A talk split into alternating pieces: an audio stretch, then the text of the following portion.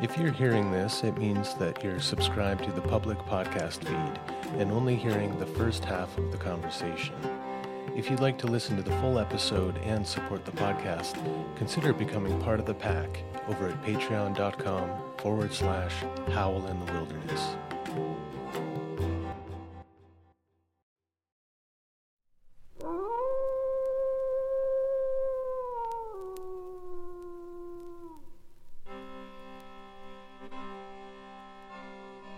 Welcome to the Howl in the Wilderness podcast.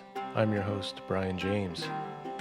Howl in the Wilderness features deep and insightful conversations with renegade artists, philosophers, psychologists, and spiritual teachers who are working on the edge of dominant culture to recover and revive soul in people and the planet. On this episode, I speak with artist, poet, and writer Marlena Seven Bremner about her new book, The Hermetic Marriage of Art and Alchemy Imagination, Creativity, and the Great Work. If you'd like to support the podcast, consider joining the pack over at patreon.com forward slash howl in the wilderness. Thanks for listening.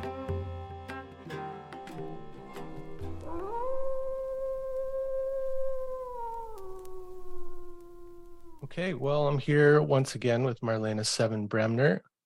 Marlena, thanks for coming back. It's a pleasure to be here. Thanks for having me back on the show, Brian. My pleasure. Um, you know, I've changed the name of the podcast since the last time we talked. So oh. you were you were on the Medicine Path podcast, and uh-huh. now we're called uh, Howl in the Wilderness. Oh, I like that. Ooh, good, good response. Yeah. I mean, this is just kind of a little survey I take, but what is uh, what does that name evoke for you? Mm, a sense of wildness and freedom and connection with the unconscious, I guess. You know, the forest being kind of symbolic of that unconscious, unknown, mysterious, dark potentiality. And yeah, sort of a cry of um, revelry and connection with that aspect of the self. That's what it brings up for me. I like it. I like your association. Well, you know, I'm up in the forest here on uh, southern Vancouver Island, mm-hmm. and you're in a different kind of wilderness. Yeah, I'm out in the desert, right at the edge of a very expansive um, desert here in New Mexico. It's sort of a forest, but it's like open woodland of juniper and pinyon. So there's lots of space, not a lot of shelter. Mm. So when you're in your um, was it a straw bale casita that you're in, something like that, yeah. or adobe, or it's straw bale, yeah, and adobe. Okay, so when you're in your little casita there, do you ever hear cries in the wilderness at night? Oh, I do. Yeah, yeah, we've got a lot of coyotes around here. Um, we hear the hoot of an owl occasionally through the window. Great. And so when you hear that, what's the usual response? Mm. You know, it's exciting to me. Mm.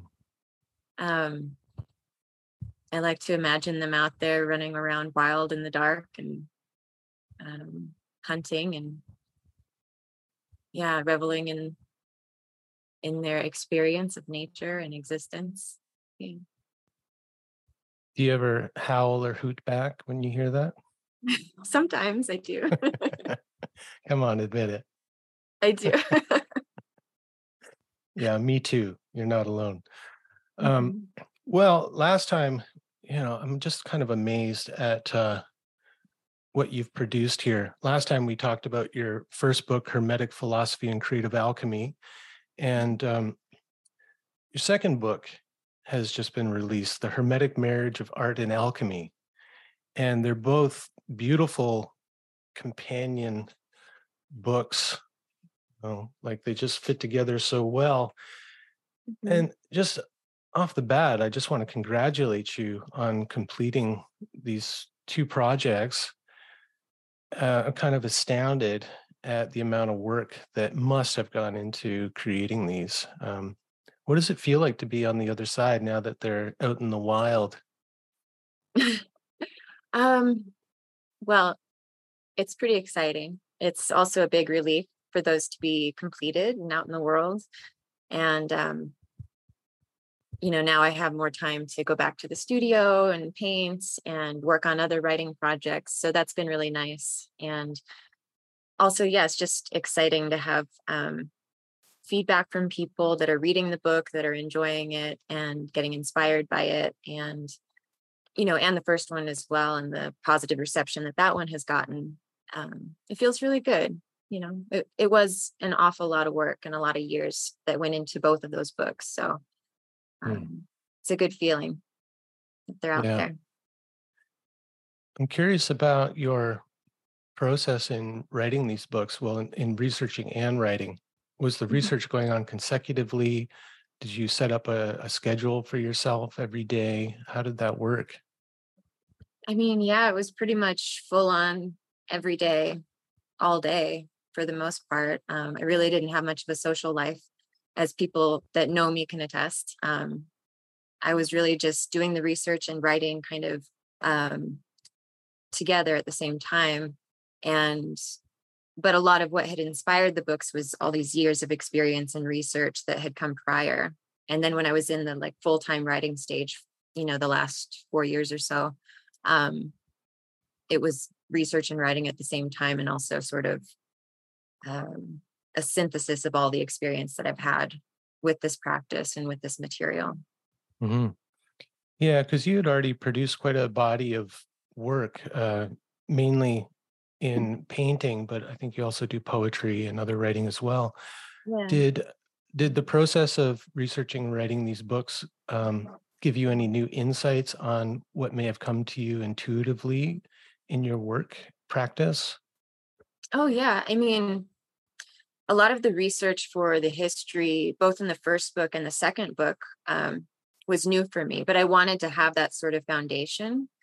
Um, so when I started doing that research and learning about these different um, ancient texts and also these different art periods that I wrote about in the new book, um, I just found so many rich um, pieces of, you know, liter- literary creations and visual creations and um, things that really help to give examples for all the things that I had experienced for myself and to give them context. So that was a really neat process to go through and explore. hmm Mhm. And how would you summarize the uh, the new book in relation to the the first book? Um, yeah, like what inspired you to? Did you already conceive them as two books, uh, or did the second one come after the first one? How did that work?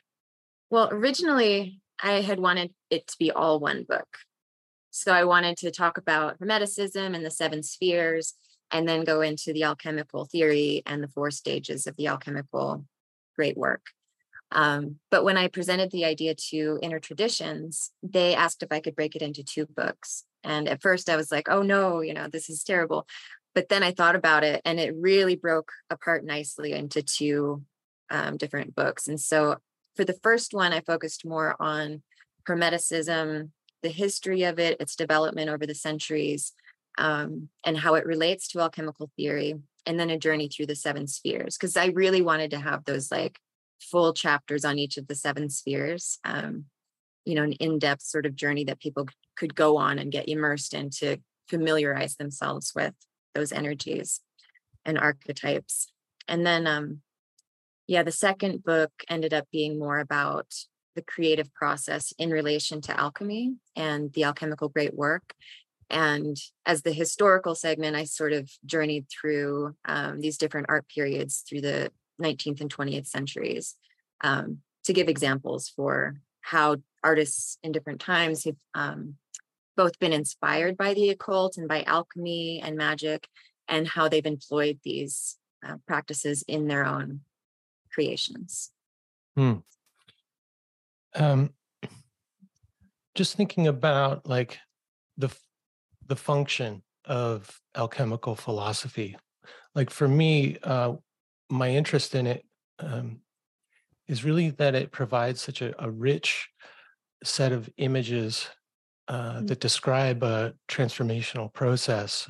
Um, so, as a kind of renegade psychologist and someone who works with people, um, it can be really helpful to have those images uh, to describe something that um, is uh, maybe not so tangible or hard to conceptualize, but is really like a felt experience, or it, it can help us see that we're like help orient us in in a process that we're undergoing. Um, how does it function for you? I mean, what's the what's the benefit of uh, learning about alchemy and alchemical philosophy? Well, it was much the same for me. I mean, nowadays we have psychological terminology to understand these different processes that we go through, but the alchemists didn't have that. They just sort of had this intuitive understanding of the symbolic world and how to facilitate transmutations through creativity, through um, work in the laboratory, but also through art and poetry, which is a huge part of the alchemical history that we have. Um, very rich, symbolic visual imagery, and then very encoded in symbolic, metaphorical language, um, both in terms of like alchemical recipes, but also just poems about different alchemical processes and um, dialogues between, say, like Mercurius or Hermes Trismegistus or other you know ancient wise sages and the alchemist who's practicing um, and they're encoded in such a way that the words they're not going to necessarily make sense to the rational mind. So there's a way of reading these texts that you can just allow uh, the words and the imagery that um, is there to sink into your own unconscious to sort of gestate within your own unconscious and then through your personal creative practice and process, those things then begin to influence it. And that's how it worked for me. Um, I just sort of started immersing myself in alchemical material and allowing that to saturate my own inner world so that those symbols and ideas could then uh, be transmuted into something else that was coming from a personal level. Um, mm. So that's how I have worked with it and how I've written about it in the book. Um, but you know, there's also just reading about like the four stages. Sometimes it's broken down into three stages of the great work. Um, but most alchemists agree that there's like a three or four stage process that the perfection of the philosopher's stone goes through. And so that's a big theme of the book as well, um, and how that relates to the creative process. And um, yeah, there's various ways to to look at those stages, but we can talk more about that if you have specific questions. Yeah, I, would like to get into all those terms and have you speak to them in more detail. Um, uh, you know, James Hillman, the psychologist, he he thought that the benefit of uh, alchemical images and language was that there's something about them that they're they're so strange that they defy literalization. Mm-hmm. Right. So they kind of confound the rational, literal mind and, and speak more directly to the soul. Uh, and so he, he, saw that as a great benefit because he was uh, um, he was kind of against literal literalization, and he also had an issue with um, the kind of abstract conceptual quality of much of the psychological language, like talking about the unconscious or the ego or the super ego, um, they don't carry much weight. And one thing mm. about the alchemical language is that it's always speaking about um, something material, but doing it in a such such a way that, like you said, resists um, us taking it literally. And so mm-hmm. there these irrational images that also carry some some weight, and there's a kind of visceral response to some of the descriptions. We can really um, more feel it than kind of mm. get it with the mind. Um, and yeah, I really appreciate that as well. Yeah, I mean, a lot of the images that you see, they're very dreamlike, you know, and it's the same kind of thing that happens when you try to like rationally or literally interpret a dream. Um, it just confounds the rationality. So you have to approach it in a different way, a more um, lunar way, so to speak, rather than a conscious, rational way. mm-hmm. Yeah. Yeah. Um, well, I would like to get into some of these terms just to kind of lay some groundwork. Mhm. So uh, let's just go through them. So starting with the, you know, the great work, the magnum opus. Mhm. How do you, okay, so if you could describe that from an alchemical perspective and then talk about how that relates to uh, growth as an artist or um, maybe even not just as an artist, but as a person who's uh, interested in crafting a, a kind of a good life. Yeah, so the great work in alchemy is the process whereby the philosopher's stone is taken from its sort of raw state and perfected through various processes um, to be able to transmute metals. So base metals like lead into gold. And so there's these various stages that the matter goes through. And all of the alchemists have different ideas for what that starting matter is. Um, the materia prima or the beginning material, the first material. Um, but the idea is that you take that first matter and you subject it to a number of alchemical processes and it transforms along the way. And eventually, um, the result is the perfected philosopher's stone, which is described as like a red powder or sometimes as a tincture um, or as a red stone. And this is has the ability to transmute metals. And in terms of like the creative or the spiritual process, um, we go through a very similar thing when we're creating or when we're going through a spiritual transmutation. We begin with something rough and unrefined, and through various stages of perfection and refinement and transmutation and separation and coagulation, we bring this beginning matter to its final result. And in the creative process, we end up with something that we can um, project outward into the world in the same way that the philosopher's stone is said to be able to um, it's projected onto the metals and that's how it's it transmutes them. And so our works of creation are then projected out into the world and multiplied. And um, there's more i can say about that but on a spiritual level it's a very similar thing as well. Um, we reach into this sort of undifferentiated undefined chaos that lies within us and we're we're searching for that um, solid essence of truth at the depth of our being and that journey takes us through all these different transmutations of the self as we um, separate solve and coagulate you know um, into a new awareness a deeper, more profound awareness of who and what we are at the end of that process. Mhm. So. Yeah, like when um when we start with um well not all psychotherapeutic work is involved in the in transformation uh, you know sometimes it's about coping or adapting but traditionally if you go into analysis um so depth psychology uh it's interesting to note that analysis means to separate so we're looking for differentiation so I think that's why Jung thought that alchemy provided a really uh, good set of images and a model for the individuation process. Because when we come into therapy, yeah, we come in as this massa confusa, you know, this coagulated mass of feelings and reactions and memories and experiences and traumas.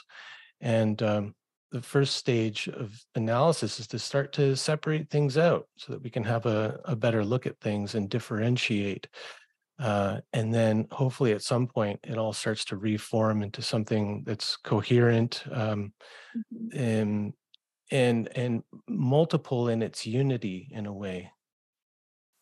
Do you feel like that's uh, similar to the alchemical process? Like, is the the final stage is it something that is is very singular, or is it more of a well differentiated um, integration of all these different aspects or parts?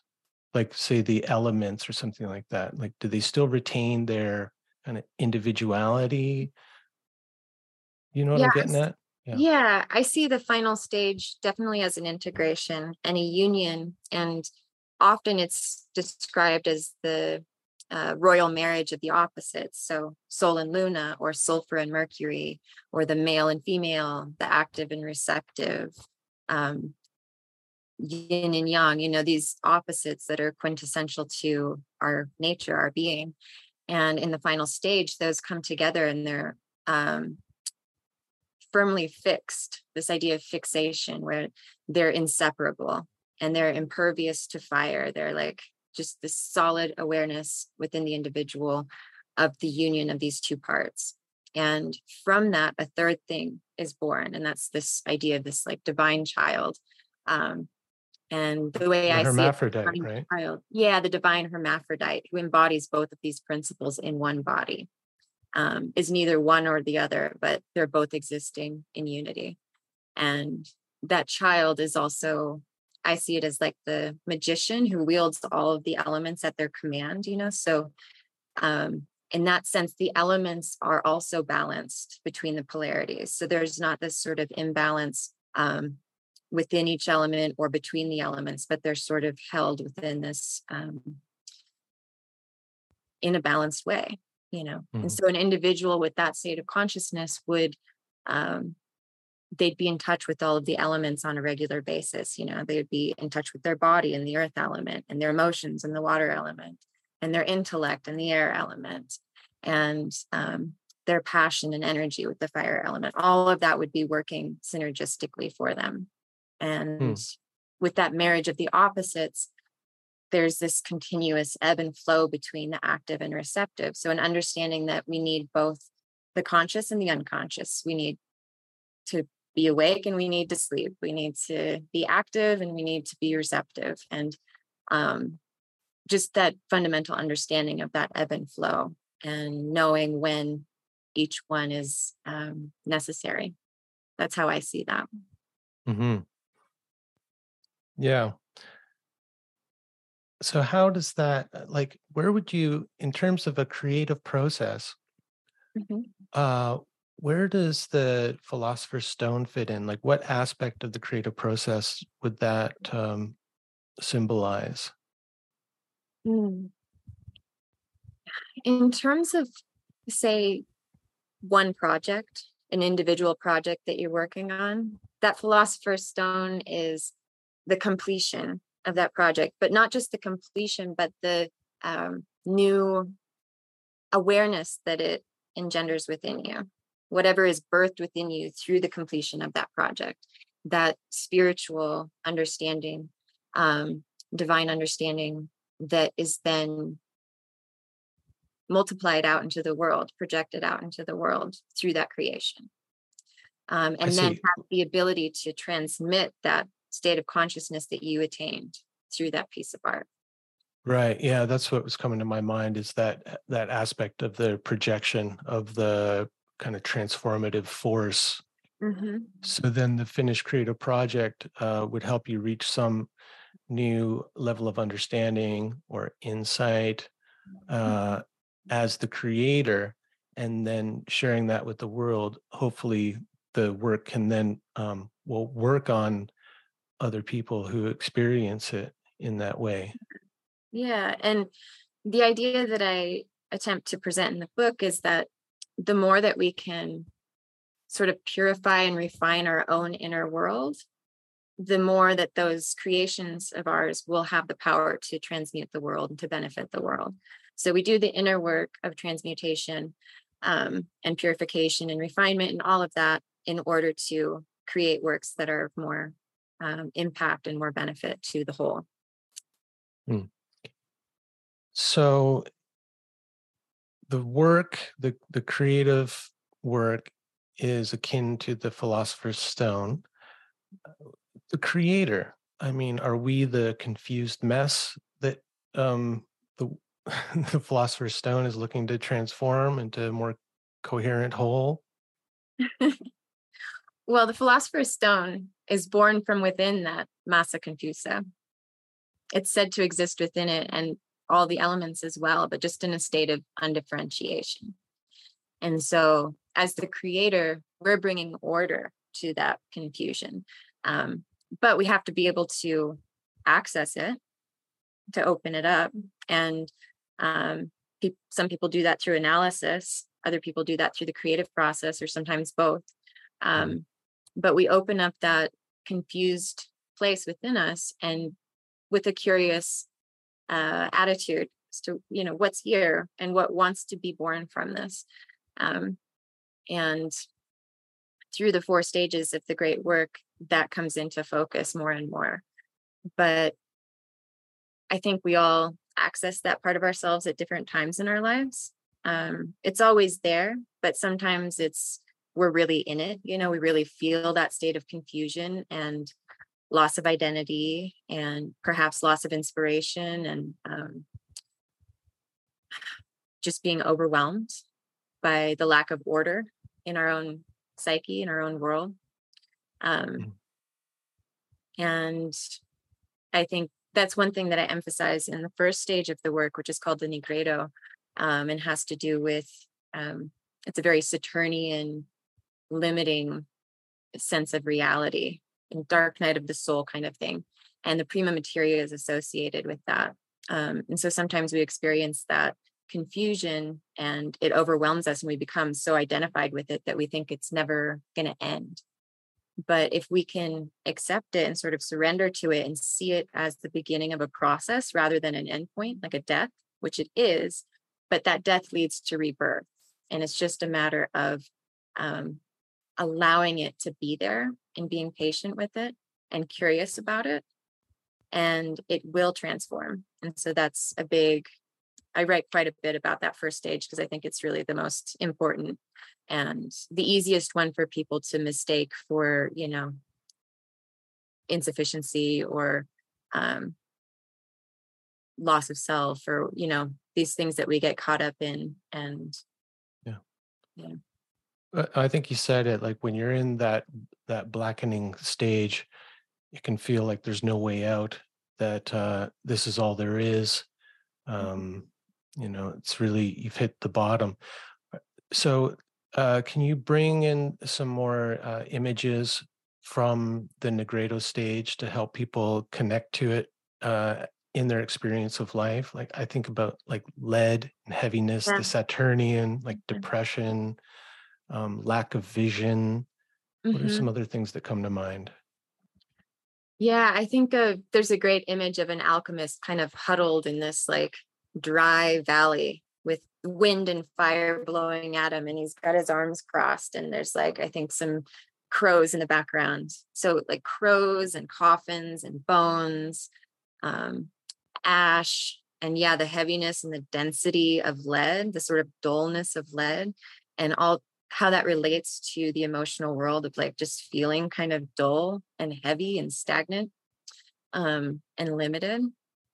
Mm. Um, and it can feel like we're being assailed by the elements, you know, like Mm, I think of anxious depression or anxiety in general, where the mind just sort of is like attacking the self, the identity, and um, the sort of torment that that induces. And all of these things are very um, quintessential part of the Nigredo experience.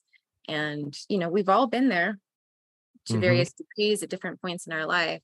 Um, I went through it um, to an extreme degree for a very long time. And that was sort of what led into writing these books was just my experience with that and how I came through it. Um, and it was through connecting with alchemy that I was able to put it into context. And so that's a big part of what I want to share with people. is like these experiences that we have, um, they have a purpose and they have a deeper meaning for us. And if we can get in touch with that, then there's a great gift. You know, the philosopher's stone is within that. And there's that's our great gift to the world. mm. Yeah, I think like one of the first lifelines that can reach us when we're in that dark, depressive, assailed state that feels like it's never going to end or there's you know nothing beyond this is a, a kind of healing story like um, the one that alchemy provides that no, no, this is only the first stage in something like wonderful, actually, the first stage of a great work, the great work that is your life. And like that can be the first thing to uh to to save us.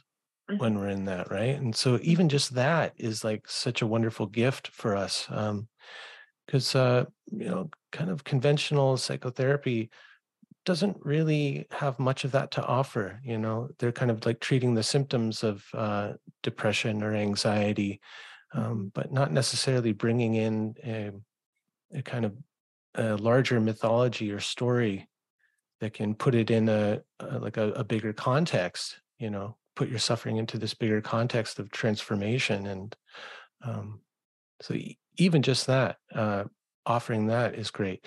So um, when you're in that state, now that you've come to recognize it, Mhm. what are some of the ways that help you connect to the inner philosopher's stone um, to be, to begin to work with uh, whatever's needing to be transformed at that time? Yeah. Um, well, one of the first things I do if I'm in a, state like that, whether that's like a creative block where I'm sort of lacking inspiration and ideas, or I just don't feel motivated to work on anything, or whether it's just, you know, anxiety about different things going on in my life that's becomes intense for a period of time. I kind of see that as an Nigredo experience. Um, or like a, just a general sort of funk, a depression, you know, that I'm going through. Mhm. Um, one of the first things I do is pay attention to the dream world. And I, I do that on a regular basis anyway, but I start to pay a little more attention um, when I'm going through something like that, because often the dream world will convey some crucial information that I'm not able to see with my daily awareness. And um, it'll also sometimes provide like the root of some great inspiration that turns into a new piece of work, you know? Um, so often that's what I'll do first is look at my dreams, um, take an inventory of the different symbols and things that are arising and how those relate um, through my own personal associations to things I'm experiencing in my life. And then um, investigating from there and allowing that to sort of begin to um, inseminate my imagination, I guess, you know, those images and symbols from the dream. And um, often that'll be exactly what begins to transform that Nigredo experience into something new. Do you ever just um, start uh, recreating some of the images that come to you in dreams, uh, just to see what will happen if you just start bringing it out of the the mind and onto the page or onto the canvas or clay? Uh, you know, just like kind of well, like Jung said that the hands can work out, like working with the hands can uh, work out problems that confound the mind. And he thought Yeah. there was great value in just starting to make something of those images.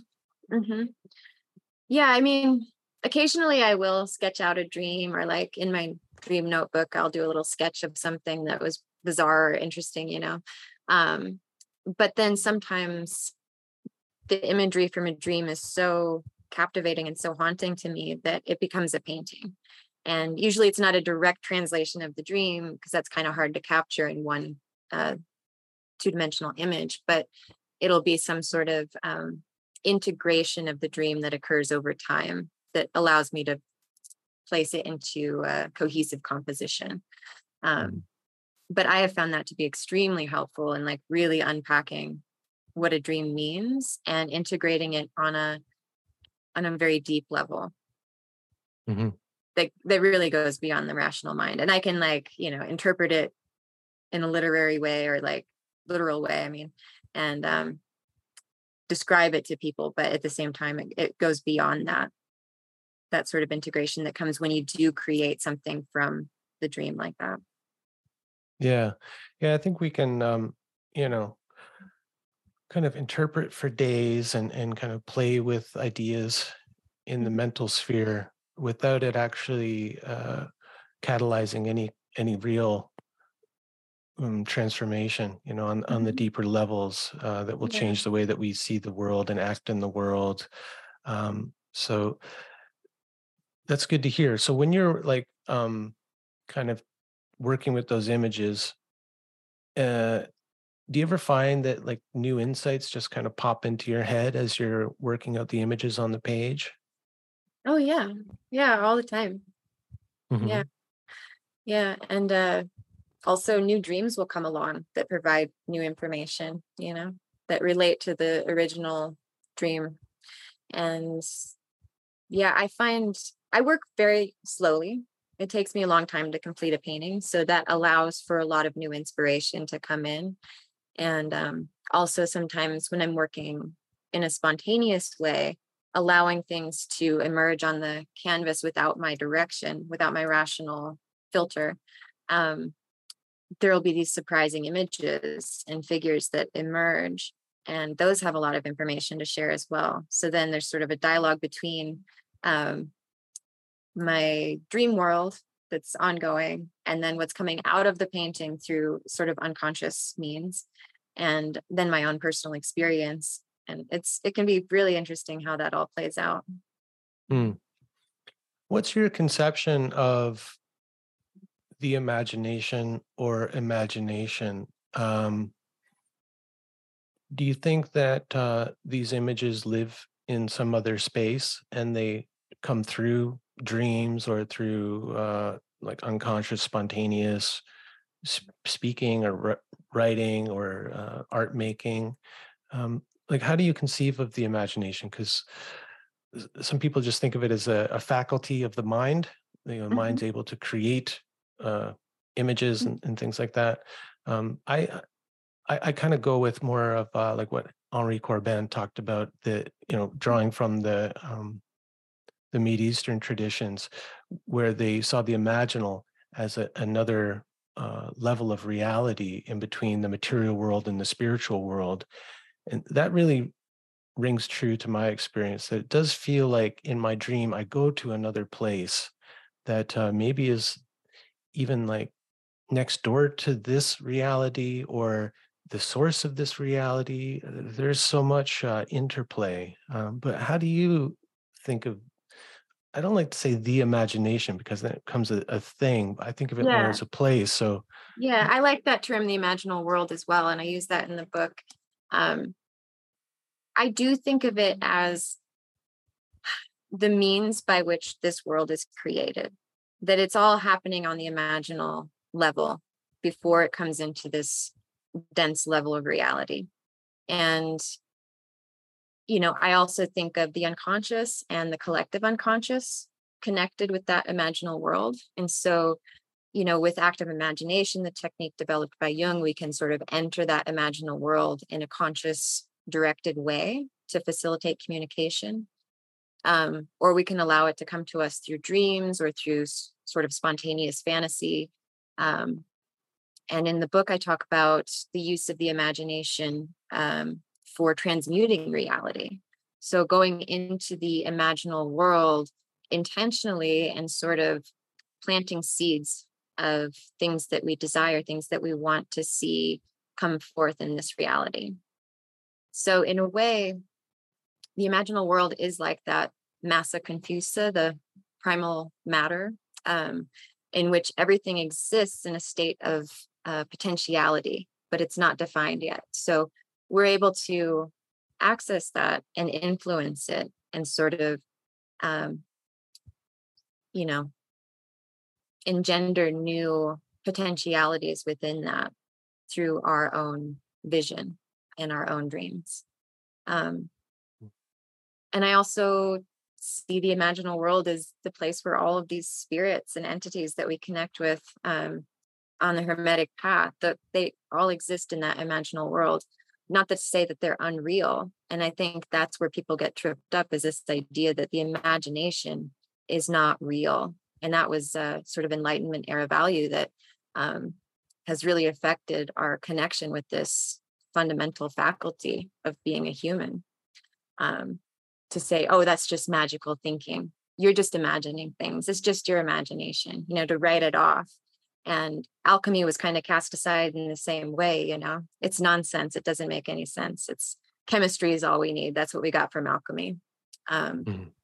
and so I think the imagination, the imaginal world is um, crucial at this time in our evolution as a species on this planet to uh, reawakening a new enchanted um, connection with reality and connection with all things. So that's what I would like to inspire uh, with with these books, with both of them. Yeah, good. I'm a kind of uh, an activist of the imagination as well, and um, it's become like uh, kind of like an ossified faculty because of all the reasons that you stated the kind of denigration of uh, the imagination um, even of dreams you know dreams are just like the mind processing the day's experiences and they come out all confused and you know mm-hmm. um, but the, it really is a source of something that we are really starved for at this time and i think you know we're in a time of uh, a global nigredo of uh, a lot of the old structures are blackening and ready to die and the imagination is going to be key uh, a key faculty or a place for us to access if we're going to give birth to anything that's new or or transformative otherwise mm-hmm. we're just going to be repeating old patterns um, so let's talk about the next stage, right? The albedo. Yeah. So once uh, we've started to work alchemically in the nigredo stage, what can we expect from uh, the albedo, the whitening stage? So the albedo is kind of the the point in the nigredo stage where you see that first glimmer of light on the horizon. You know, it's that first moment of like, oh, okay, this isn't going to last forever. There's something else that's coming. And um, it's not the full daybreak, you know, that's the kind of completion of the process. Um, but it's that first glimmer of hope. And whereas the Nigredo is associated with um, Saturn and with lead and the earth element and this sort of heavy, dense energy, the albedo is more about water and purification. And it's a very lunar process and also Jupiterian. So there's an expansiveness and um, a sense of being held within a greater body, like as if you were um, in the ocean, the mother ocean, you know. So um, it's a sort of spiritual awareness that comes. And, you know, when you come out of a period of the dark night of the soul, and you're just coming out of it and you begin to see the light again it can feel like a complete spiritual realization you know and you can almost feel like oh my god i'm at the end of the work like i'm fully realized um, but it's really just the first step out of that darkness and there's work to be done because that water element is there to help us um, further break down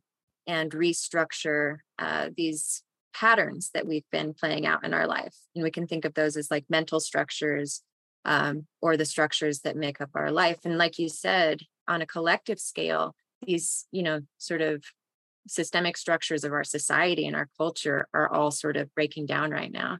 And uh, we're in that Nigredo stage, but the next stage would be where we sort of um, get in touch with the higher vision for what we would like to see in our collective experience and purifying those old structures and reworking them. And so that's what the albedo is about. It's about kind of washing, cleansing, um, and if you think of the way that salt, which is a very, it's a Saturnian um, substance, breaks down in water and dissolves and becomes one with the water, that's sort of a, a good image for what's happening in the albedo. It's like these um, rigid structures, they're breaking down, they're opening up. There's a release and an emotionality to it, and um, a healing in that, in a sort of connection with something greater that helps us to aspire to something new so we can start to restructure those those forms within ourselves hmm. Yeah so moving from a state of uh, stuckness to a state of uh, things start flowing again yeah exactly yeah there can be like a lot of inspiration and um, beginning to see the world in a more symbolic way connecting with the imaginal realm. Um, yeah. less of a defined boundary between the inner and the outer world. Yeah, I can I can notice that in in myself and in people I work with that uh, coming out of a really dark, um, stuck period, maybe the dreams start to come through a little more strongly, right? Mhm. It's like that that flow from the imaginal or the unconscious is starting to to happen more. Like some there's been an opening. Um, yeah, that's interesting. Um, I also think about like maybe at the kind of later stages of the Nigredo, uh, maybe there's a grief process that needs to happen in order to open up the the watery element. Uh, I think the salt in the water being like tears of grief, uh, Mhm. that maybe being like a necessary stage to open up into the albedo, into the whitening. What do you think? Yeah.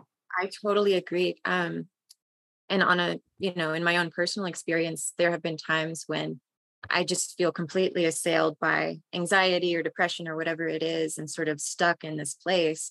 And the second that I kind of surrender and just let myself feel it and just get into the emotions of it and just be with it and cry, you know, whatever it takes, that's the moment that it goes into the albedo. So I think there's something to that um, element of grief and expression and release um, that either leads into the albedo or that comes with the albedo. And again, this watery element of the tears falling um, and that release as we just simply allow ourselves to feel whatever it is rather than resisting it, which is, I think, where a lot of the problem comes in is that we're resisting it. Mm. Yeah, I'm also struck by um, that movement from Saturn to Jupiter as well. So from uh, this um, patriarchal god of time and Mhm. constraints Yeah. to Jupiter, who uh, you know, has a kind of significant placement in my astro- astrological chart, but uh, um, ex- expansion, bigness, you know, the the big guru planet like carries a lot of weight. Uh, um, there's like a joy associated with Jupiter, I think, too, for me at least. Um, I Yeah. like Jo- I, joviality. right Yeah. joviality by Jove. Yeah, Yeah. yeah. That's interesting. Okay. So then some systems say that there are three stages to the great work, and others uh, add a little more um, detail with the fourth stage of Ci- Citrinitas, this yellowing Yeah. stage. Yeah.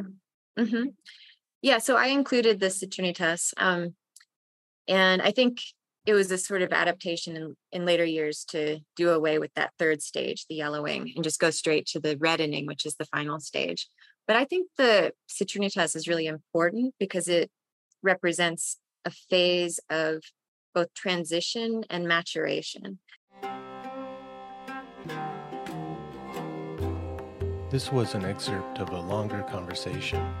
If you'd like to listen to the full episode and support the podcast, consider becoming part of the pack over at patreon.com forward slash howl in the wilderness. Thanks.